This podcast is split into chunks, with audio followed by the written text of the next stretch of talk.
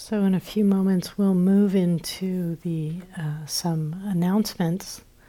But before that, we thought we'd take a pass at one more question that was left on the board since we only got to one yesterday.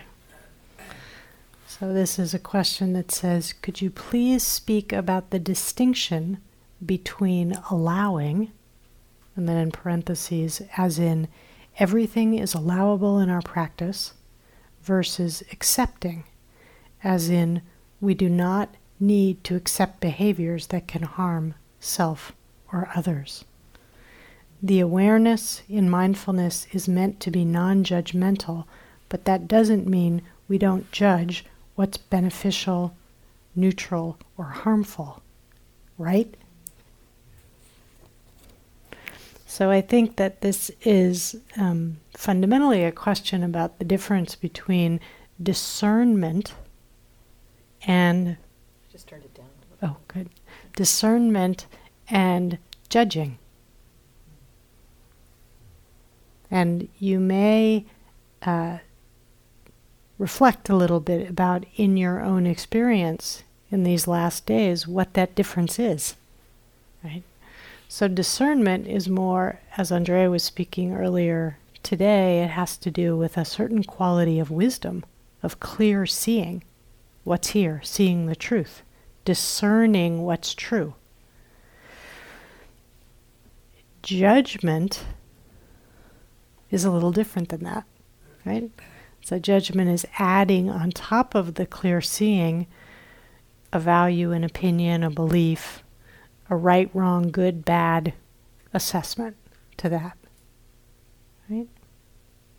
So, uh, how would I say? This is a, a wisdom practice, and we're cultivating insight. So, the idea isn't to um, kind of just roll over, right? And stop paying attention, not be, not use our capacity to know what's happening and to make clear discernments. But it's a very slippery slope. Often I find that, you know, we can slip from discernment, which actually takes a quality of attention for us, into, um, I don't know what, kind of spacing out or pushing away from our experience. Or we can stay with our experience, but we don't just notice what's happening, do we? We have a lot to say about it very quickly. And so those those two parts can get kind of laminated together. The clear discernment with the judgment about.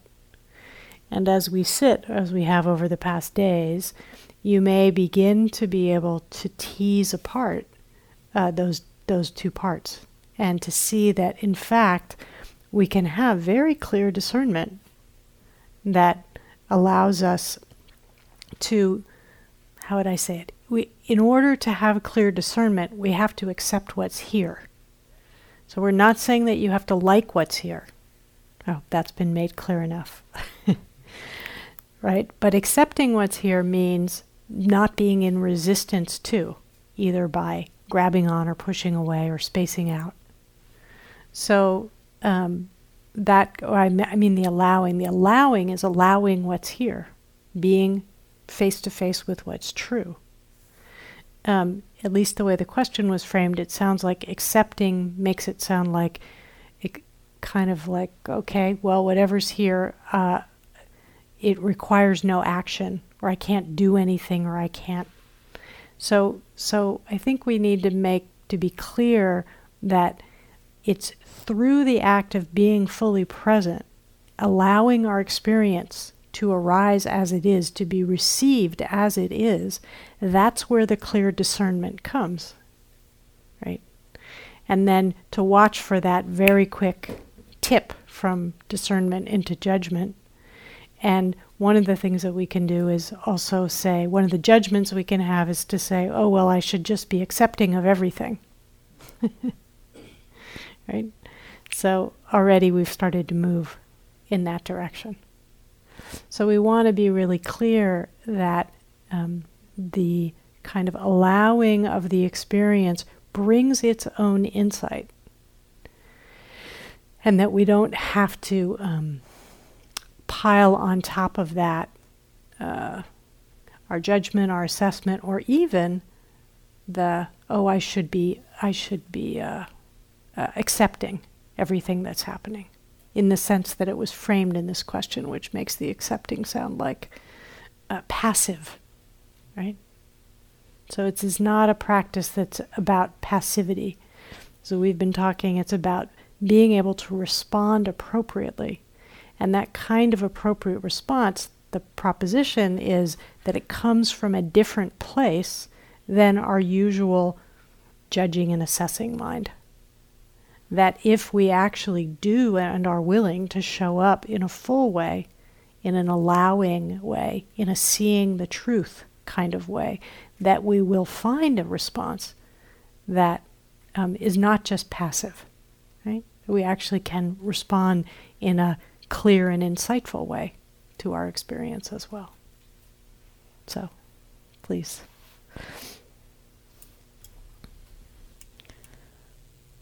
So, in uh, reflecting on that um, appropriate response, you know, taking action rather than just having the sense be, oh, yes, things as they are, you know.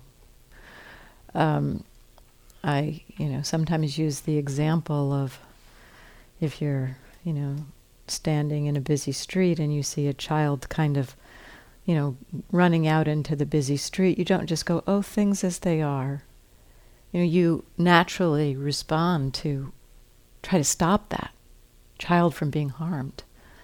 And I think that's where our action comes from. The action comes from that uh, place of compassion, of wishing for non harming, uh, of wishing for the health and well being of others. That's some of what that discernment is about, is the, the action towards non suffering.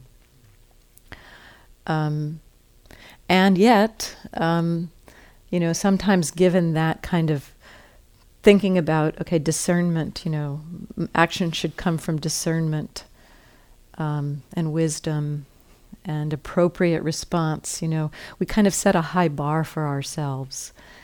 And um, think, you know, well, I shouldn't act unless it's an appropriate response or something like that. You know, we get into our minds, we're trying to second guess ourselves with what the right response is, and we can tie ourselves in knots in that way.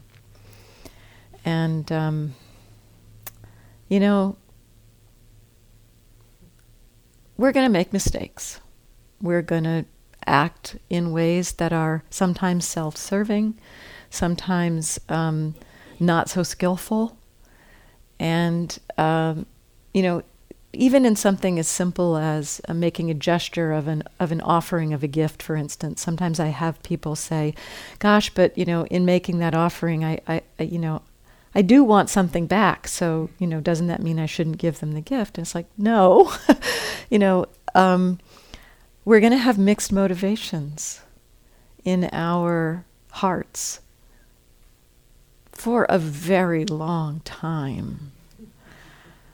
So, what I like to, how I like to explore this is when I see the mixed motivations, I like to recognize, yeah, there's some unskillful motivation tied up with that action. There's some discernment, some wisdom, and some wanting, some grasping. And to know that, to, to, to recognize that that's there, and then I like to see okay, can I actually, knowing that, can I kind of incline my mind more towards the discerning uh, part of the mind, you know, the part of mind that does have that wisdom? Can I have the action as much as possible come from that place? Knowing that that wanting, craving, clinging is, is there. So we are going to have mixed motivation. So learning how to work with that too.